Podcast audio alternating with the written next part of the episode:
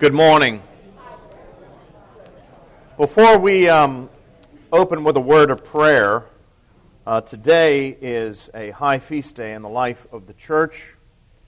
It is the birthday of the Reverend William Christian.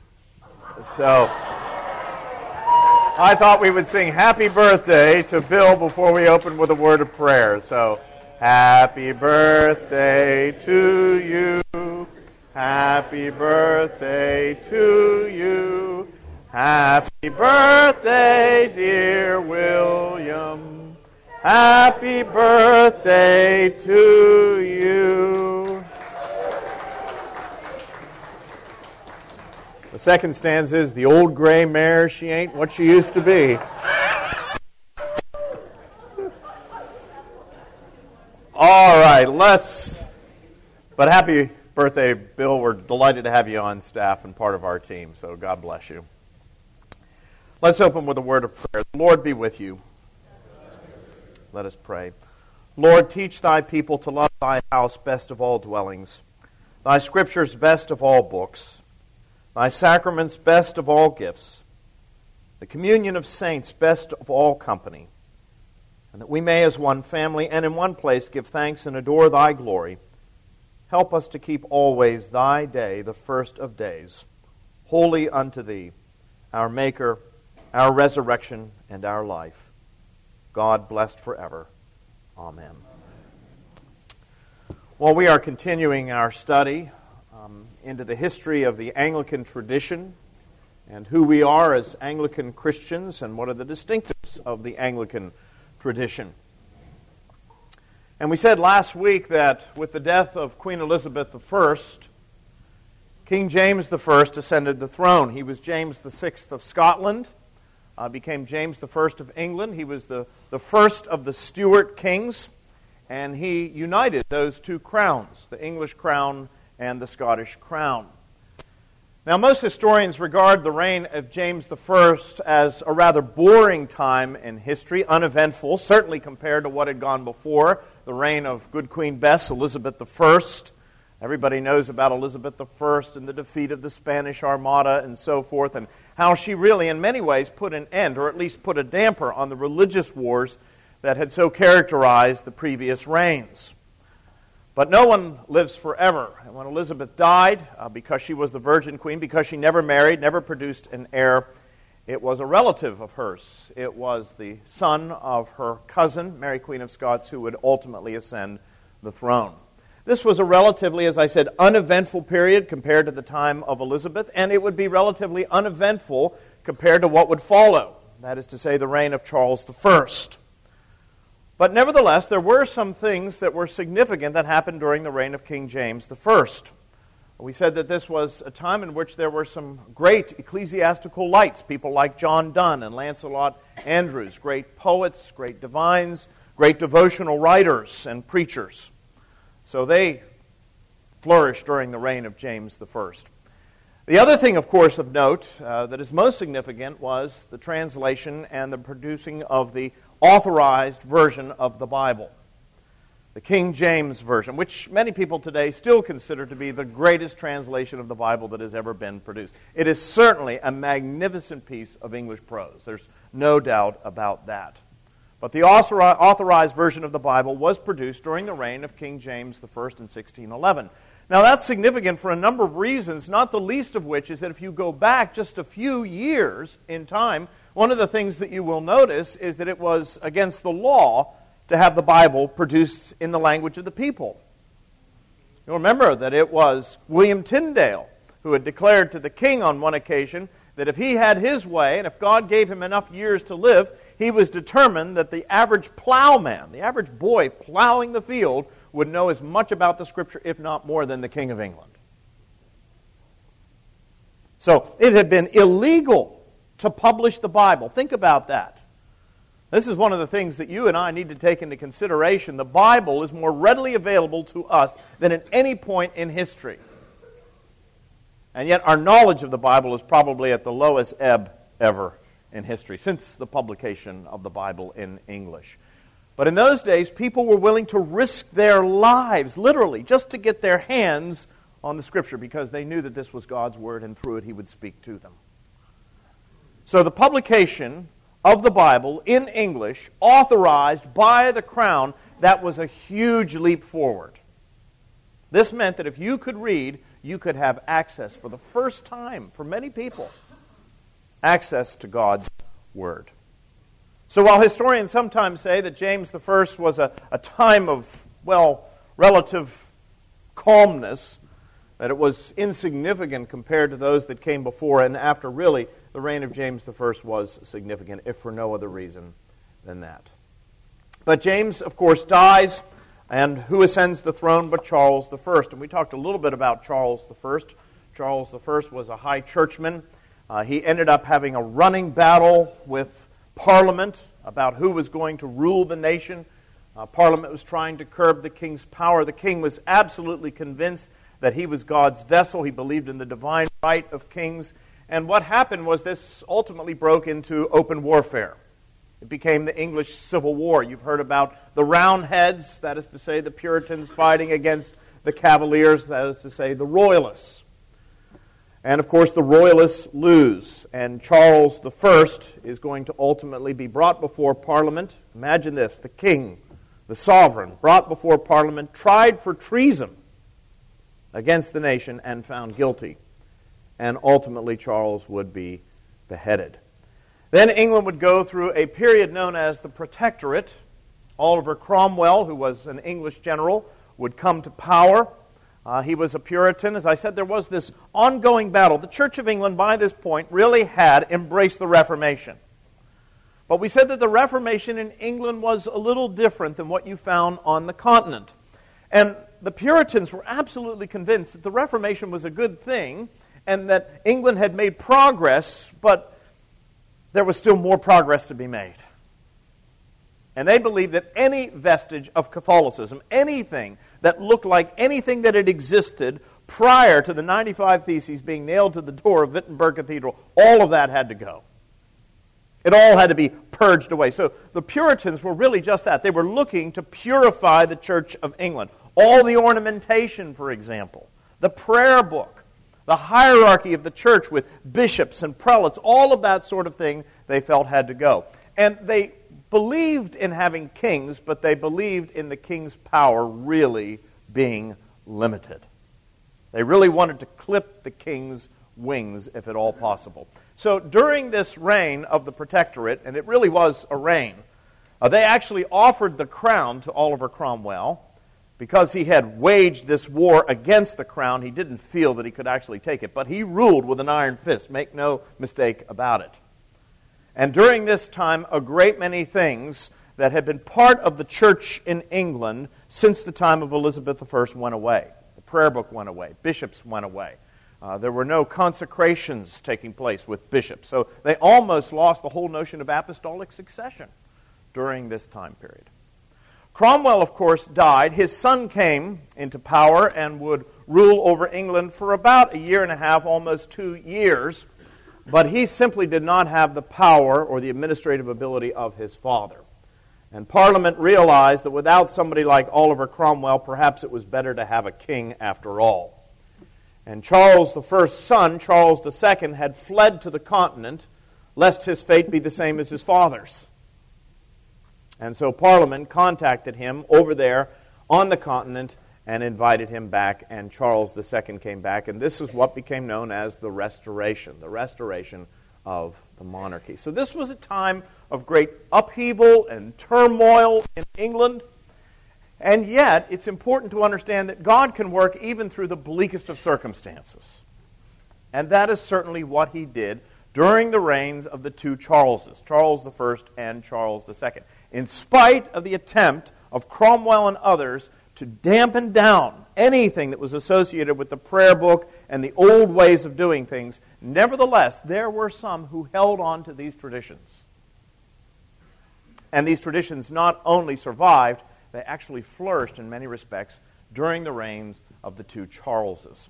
And this is where we pick up the narrative today with the story of the Caroline Divines. These were those who were leaders in the Church of England during the reign of Charles I and Charles II. They were operating during the time of the Protectorate. but they were operating on the down low. They were operating on the down low. The Caroline Divines are really some of the bright lights of Anglicanism. If you really want to understand the Anglican tradition today, it's these people that you need to understand. These 17th century divines, these Caroline divines, these were extraordinary men. Now, what is interesting is that they would hark back to the earliest days of the church. 200 years later, 300 years later, when the Oxford movement was beginning to grow in England, that is to say, the high church, the Anglo Catholic movement, they would hark back to the Caroline Divines as their inspiration. But if any of you come from the high church tradition within Anglicanism, if you come from a smells and bells church, I want you to understand that there is a profound difference between what the Caroline Divines taught and what the Anglo Catholic or the Oxford movement taught in the 1830s through the 1880s. There's a profound difference, regardless of what the Anglo Catholics might say. So, what do we know about the Caroline Divines? Well, first of all, they believed that, yes, truth was of the utmost importance. Sola Scriptura, that the, the Scriptures alone were the primary authority for the life of the church. In this sense, they were absolutely reformed. We said this was one of the great battle cries of the 16th, Protestant, 16th century Protestant Reformation.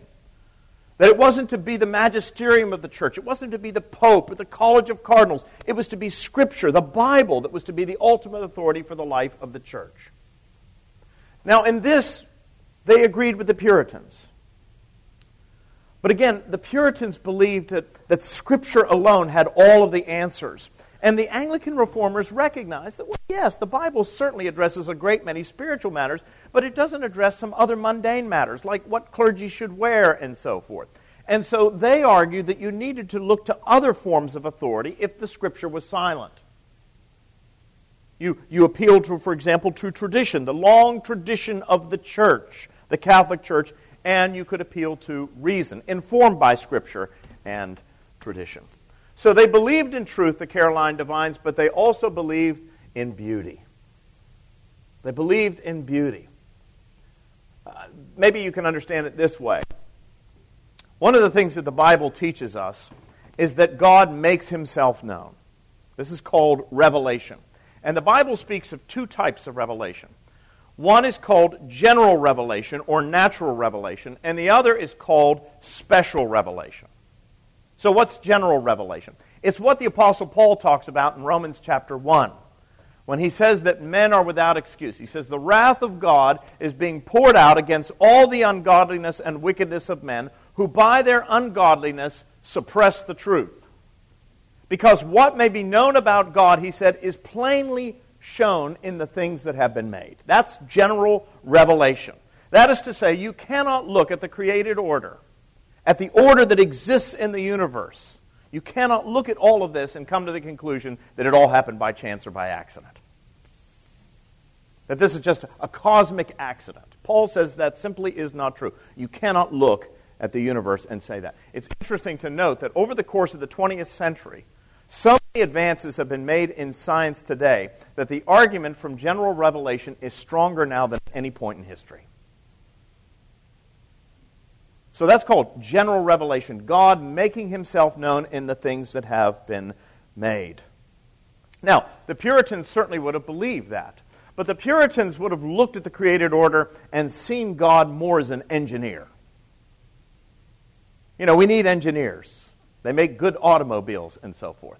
But while they can make the automobile go, they can't make the automobile beautiful. It takes somebody else with an artistic eye to do that. Well, the Caroline Divines believed that, yes, general revelation showed you that there was a God who ordered the universe. There's not chaos in the universe. We have laws, the laws of physics, that govern the way we operate in this world. But when they looked at the world, they not only saw one who was an engineer, they saw one who was an artist. They, they saw the one who ordered the universe and put in place the law of gravity, yes, but they also saw the one who paints that magnificent sunset over the Ashley River. So the Caroline Divines were intent on combining truth along with beauty.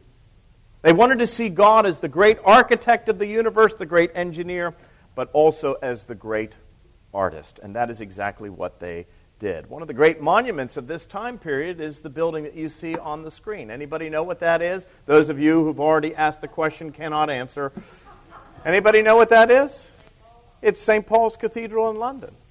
Magnificent Christopher Wren Church. A magnificent building. Now, how different that would have been from a Puritan meeting house. What you have in that building is a combination, a unique combination of both truth and beauty. That God is the architect, the engineer, but also the artist. What are the characteristics of this time period and the Caroline Divines? Well, first of all, they were high churchmen over and against the Puritans. Now, when I say high churchmen, this has nothing to do with ritual. All right? This has nothing to do with vestments. This has nothing to do with incense. This has nothing to do with sanctus bells or anything like that. When I say high churchmen, what they believed was in the value of the church and its order. They believed in such things as the hierarchy of the church, that is, a spiritual hierarchy. They believed in bishops. They believed in the prayer book. They believed in order in worship. So when we talk about high churchmen, that's really what they meant. They believed in truth and beauty being combined as opposed to mere austerity, which was something that had characterized the time of the Protectorate. So they believed in magnificent buildings with all of the symbolism associated with it. They believed that symbols had value. Now, many of the Puritans believed that those symbols had become superstitious and they needed to be purged and done away. And it's true, symbols can become superstitious. You know, one of the reasons why during the medieval period that you were only to receive the communion on your tongue and not in your hands? Well, one reason was because they didn't want to drop the host, but another reason was because people were taking the host home. They were taking it home. They were using it as a kind of talisman in their house to ward off evil spirits and so forth. And so the only way the priest knew that they were actually taking it is if he actually placed it on their tongue so that they swallowed it. So, yes, it's true that many of these things can become superstitious, and the reformers were deeply concerned about that. But what the Caroline Divines wanted to do, and we've talked about this before, is they wanted to steer a middle course. They believed that the, the problem was always in the extremes. Roman Catholicism and all of its abuses on the one end of the spectrum, and the austerity of the Puritans at the other end of the spectrum. What they were trying to find was that golden mean. What they were trying to find was that middle way, that via media, that perfect balance between Catholicism on this side and the Reform movement on the other. And that's what the Caroline Divines were really all about. They were known not only for their study of Scripture, they were also known for their study of the church fathers. That's what's meant by patristic scholarship up there. They realized that they were not the only ones to encounter the Scripture, and they were not the only ones who had a monopoly on understanding the Scriptures. They recognized the value of history. And so when it came to the art of interpreting the Bible, what the Bible really meant, as close as you could get to the early church and the early church's understanding of what the scriptures meant, that was key. And so they believed in going back and studying the early church fathers, people like Augustine, for example, and they became great scholars of the early church. As I said, they wanted to steer the middle course between the excessiveness of Puritanism and the excessiveness of Roman Catholicism. They were staunchly royalist. Now, that will be one of the things that will get them into trouble. All of these other things will make the Puritans a little uncomfortable, but it's the fact that they are staunchly royalists that will get the Caroline Divines into trouble. One of the Caroline Divines was Archbishop William Laud. he will be executed because of his loyalty to the king, the Archbishop of Canterbury. So this had happened to Thomas Cranmer on another occasion because of his loyalty to Scripture. It's going to happen to Archbishop Laud because of his loyalty to the king. They are staunchly royalists. They believe that the king was God's chosen instrument. Now, after I ran through all of those monarchs last week and talked about how they had all of these heirs but very few legitimate heirs, somebody came up to me afterwards and said, I have a question. And I said, What's your question? Were any of those kings really Christians? You might wonder. You might wonder. But what the Caroline divines believed is that God can use a person in spite of themselves. How many of you believe that God can use a person in spite of themselves? Thanks be to God that He can. Otherwise, He'd never be able to use you and me. Of course, He uses us in spite of ourselves. And the Caroline Divines believed that God can use the king in spite of himself. The Caroline Divines recognized there is no such thing as a perfect form of government. Now, that may come as a big shock to us as Americans. But I'm here to tell you today, with the authority of God's Word, there's no such thing as a perfect form of government. You know why? Because there's no such thing as a perfect person. So God can use even imperfect means to produce his planned results. This was a great period of devotional writing. The Protestant reformers were wonderful when it came to doctrine. I always say that we needed both Martin Luther and John Calvin. Because you know what Luther did? Luther helped us to understand what was wrong with the medieval church. He, he helped us to understand how it is that we came into a relationship with God. He helped us understand that we needed to live holy lives. He helped us to understand that there is nothing that we can do to atone for our own sins. But I always imagine Martin Luther as the guy who comes and dumps the pieces of a puzzle on a table. Imagine one of those 10,000 piece puzzles Luther's the guy that gives you all the pieces and he just puts it down there on the table, and there they are. But John Calvin is the guy who comes along and gives you the box top and shows you how the pieces are meant to fit together. All right, he's the great systematic theologian. And we need those people. We need those people who can tell us how the doctrines fit together. But you know, sometimes when you're so enamored with doctrine, it can become a cold thing. It can become a, a, sterile thing. You can be an expert on justification and sanctification and the doctrine of the Holy Spirit, but it doesn't make any difference in your heart. At some point, the Christian faith has to move from here to here.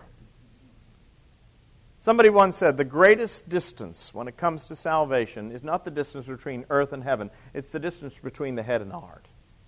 Now, let me just say this salvation begins in the head. It actually begins in the head. Paul speaks about this. He said, We need to be renewed in our minds.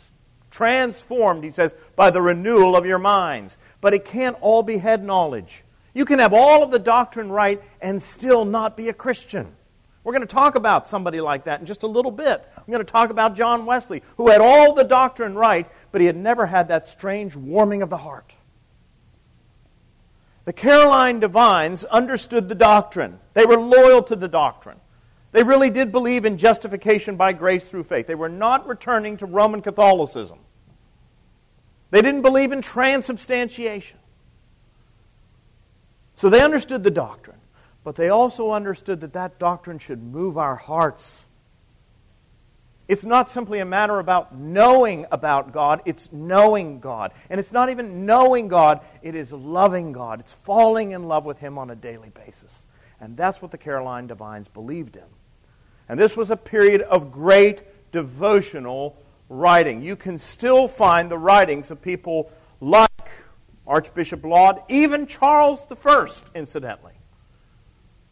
And one of the things that you will notice is that these are warm, engaging writings that show men and women who were dedicated to Christ, who loved him, and if necessary, were willing to lay down their life for him. So this was a period of emotional writing, and it should be an inspiration to us.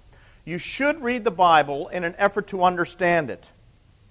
But you should also read the Bible expecting that God is going to speak to you through it.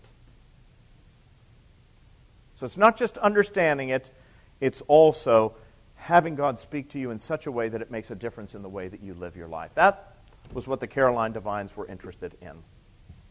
They were responsible for the restoration of the Book of Common Prayer.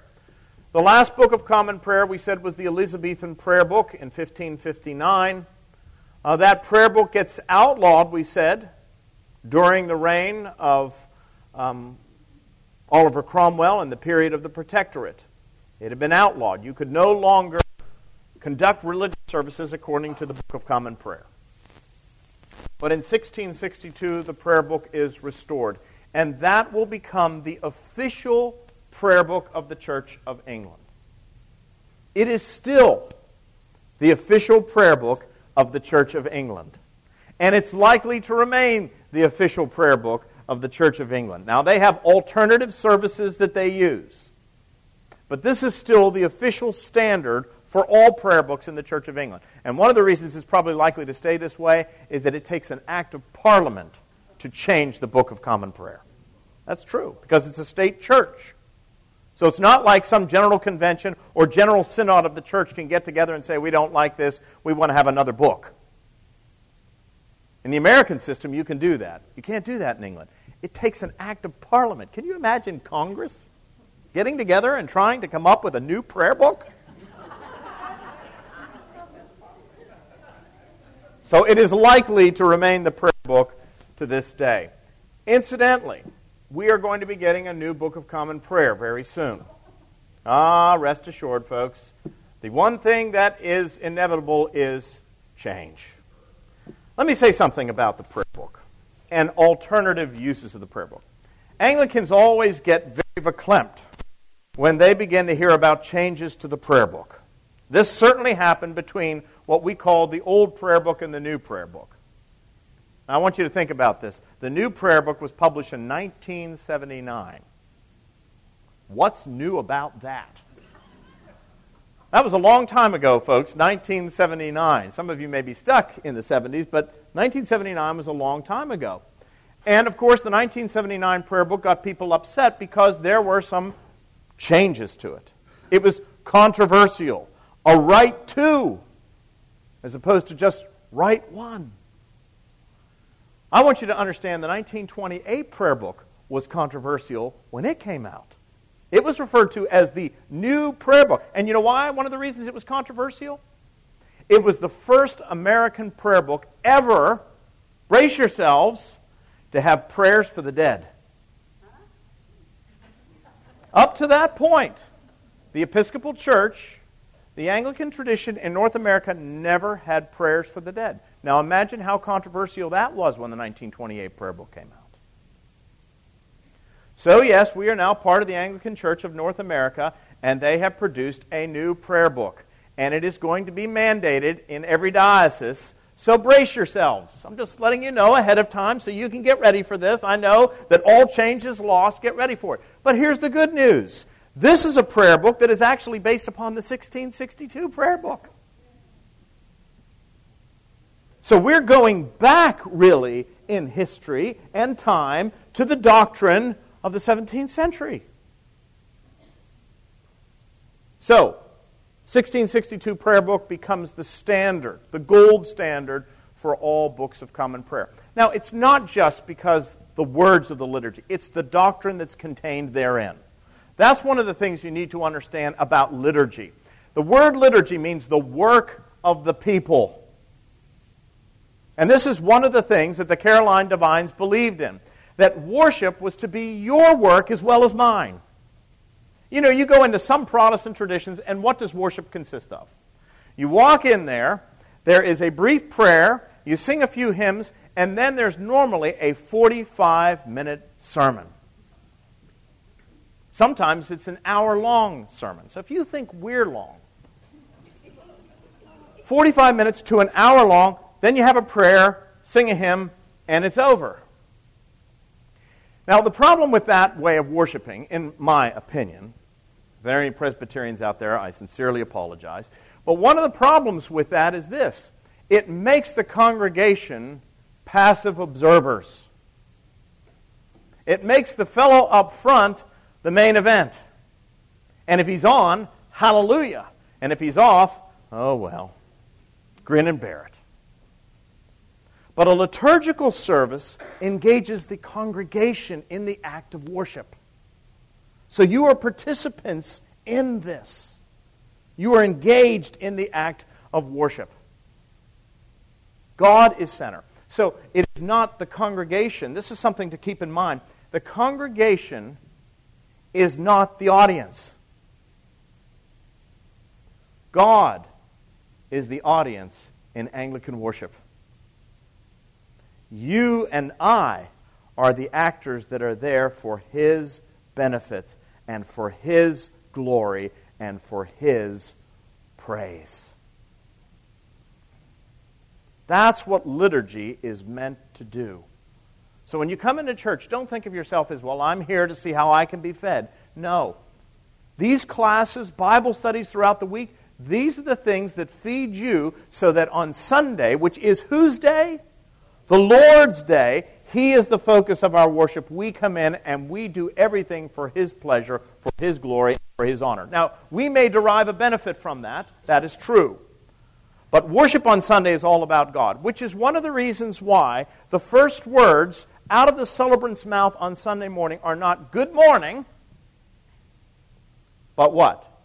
Blessed be God, Father, Son, and Holy Ghost. It immediately takes your attention where? To God. To God. He is the focus. That's why we do what we do. We come into church and in some churches, there's a lot of glad handing, there's a lot of visiting, and there's nothing wrong with that. But in our tradition, we come in, we kneel down, we say our prayers. Why? Because we are preparing to meet the Lord. So that is what liturgy is all about. And that's what the prayer book is designed to do to help us engage in the act of worship. And that word worship is an interesting word. It comes from the Old English. It means worthship. To apply worth or value to someone or something. That's what we're doing on Sunday when we come into church. So you may get your batteries recharged for the next few days. Hallelujah. But really, this is about the Lord. So the Caroline Divines produce the gold standard of prayer books, the 1662 prayer book. They also produced the 1661 Service of Ordination, where they retained having a threefold order of ministry bishops, priests, and deacons. And actually, if you read closely, what you discover is that there are four orders of ministers in the life of the church. There are bishops, there are priests, there are deacons, and who else? Lay people. Do you know you were ordained? When were you ordained? At the time of your confirmation, that's right. How does an ordination take place? Bishops have to lay hands on other bishops. It takes three bishops to make a bishop. That's the tradition. Three bishops to make a bishop. Three is a good number Father, Son, and Holy Ghost. Three bishops to make a bishop. A bishop makes a priest how? By the laying on of hands. This goes back to the New Testament times. Paul speaks speaks to Timothy about the laying on of hands. He says, Fan into flame the gift of God that is within you through the laying on of my hands. How are deacons made? A bishop lays on hands. Lay people also receive a laying on of hands. At the time of their confirmation, you stand before the bishop, you renew your baptismal vows, and he then what? Lays hands on you, and there is a sense in which that is your ordination. You have a responsibility to go out and bear witness to Jesus Christ wherever you may be. And it's a very powerful thing when you think about it. Let me just go ahead and read you a quick section if I can put my finger on it. I hadn't planned to do this. We're going to look at the Catechism for just a second. This is on page 855 in the prayer book. And this question is asked. I don't know how many of you have actually read through the Catechism.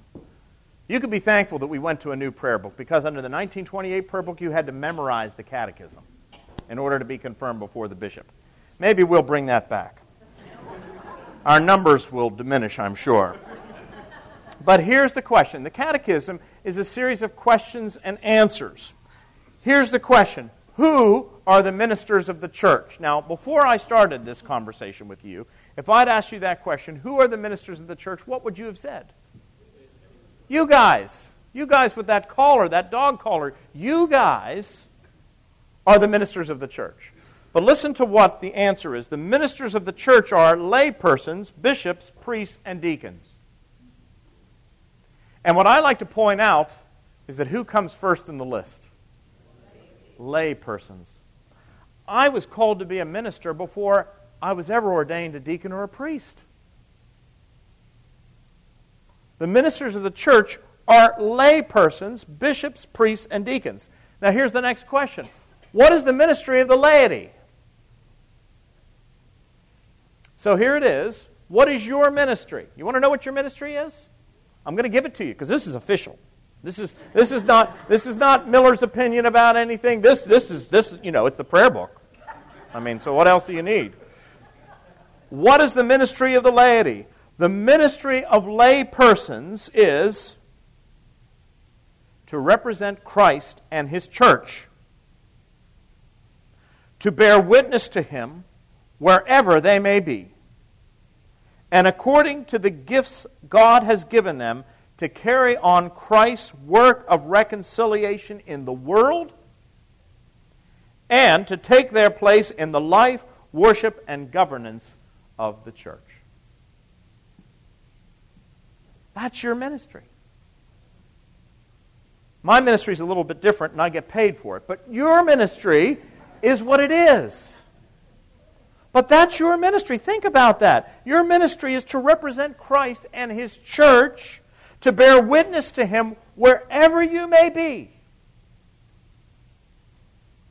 And according to the gifts given you by God, to carry on Christ's work of reconciliation in the world and to take your place in the life, worship, and governance of Christ's holy Catholic Church. These are the things that the Caroline divines recovered that were in danger of being lost. And they would chart the course of Anglicanism for centuries to come. Some would say right down to the present day. Now, sometimes what happens, you know, is that people have short term memory loss. They forget these things. And that's why reformations are necessary to reform and to refresh our memory and to bring us back. And that is really what this movement of Anglicanism in North America is designed to do. It is designed to bring us back to our roots. It's very easy to wander off, it's very easy to experience mission drift. That early church that started off so powerfully in the book of Acts, it eventually got off track and somebody had to shout out that there was a problem. People like Martin Luther, John Calvin, Philip Melanchthon. People like the Caroline Divines, Cranmer, Latimer, Ridley. They had to bring the church back.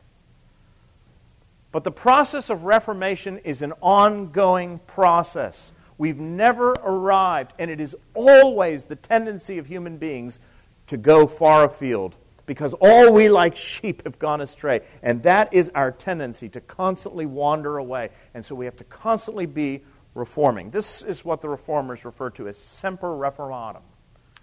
Constantly, always, always reforming. And the Caroline Divines were part of that. Here were their leading lights, and I'll lead you with this. Their leading lights were people like Thomas Ken, the non-juring bishop of Bath and Wells, William Laud, the Archbishop of Canterbury, Jeremy Taylor, one of the great devotional writers of this time period. George Herbert, you probably heard of him, one of the great poets of this time period, but also a clergyman, the rector of St. Andrew's, Bemerton, in Wiltshire. And King Charles himself. King Charles himself, who wrote a great devotional work that was published posthumously and became a classic in that time period and beyond. It was a desire to recognize that God is the author of all truth. He is also the author of all beauty. And that's one of the unique contributions that Anglicanism makes. That truth is a wonderful, glorious, and beautiful thing. And when you encounter God, you encounter the one who is the way, the truth, the life, but one who is eminently beautiful. Let us pray.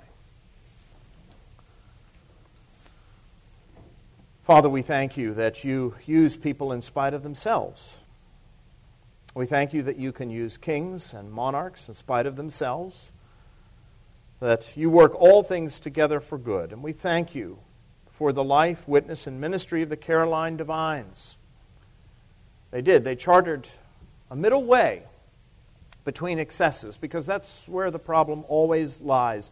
It's interesting that your son Jesus Christ didn't get along with the Pharisees, who were the conservatives of his day, but nor did he get along with the liberals of his day, the Sadducees.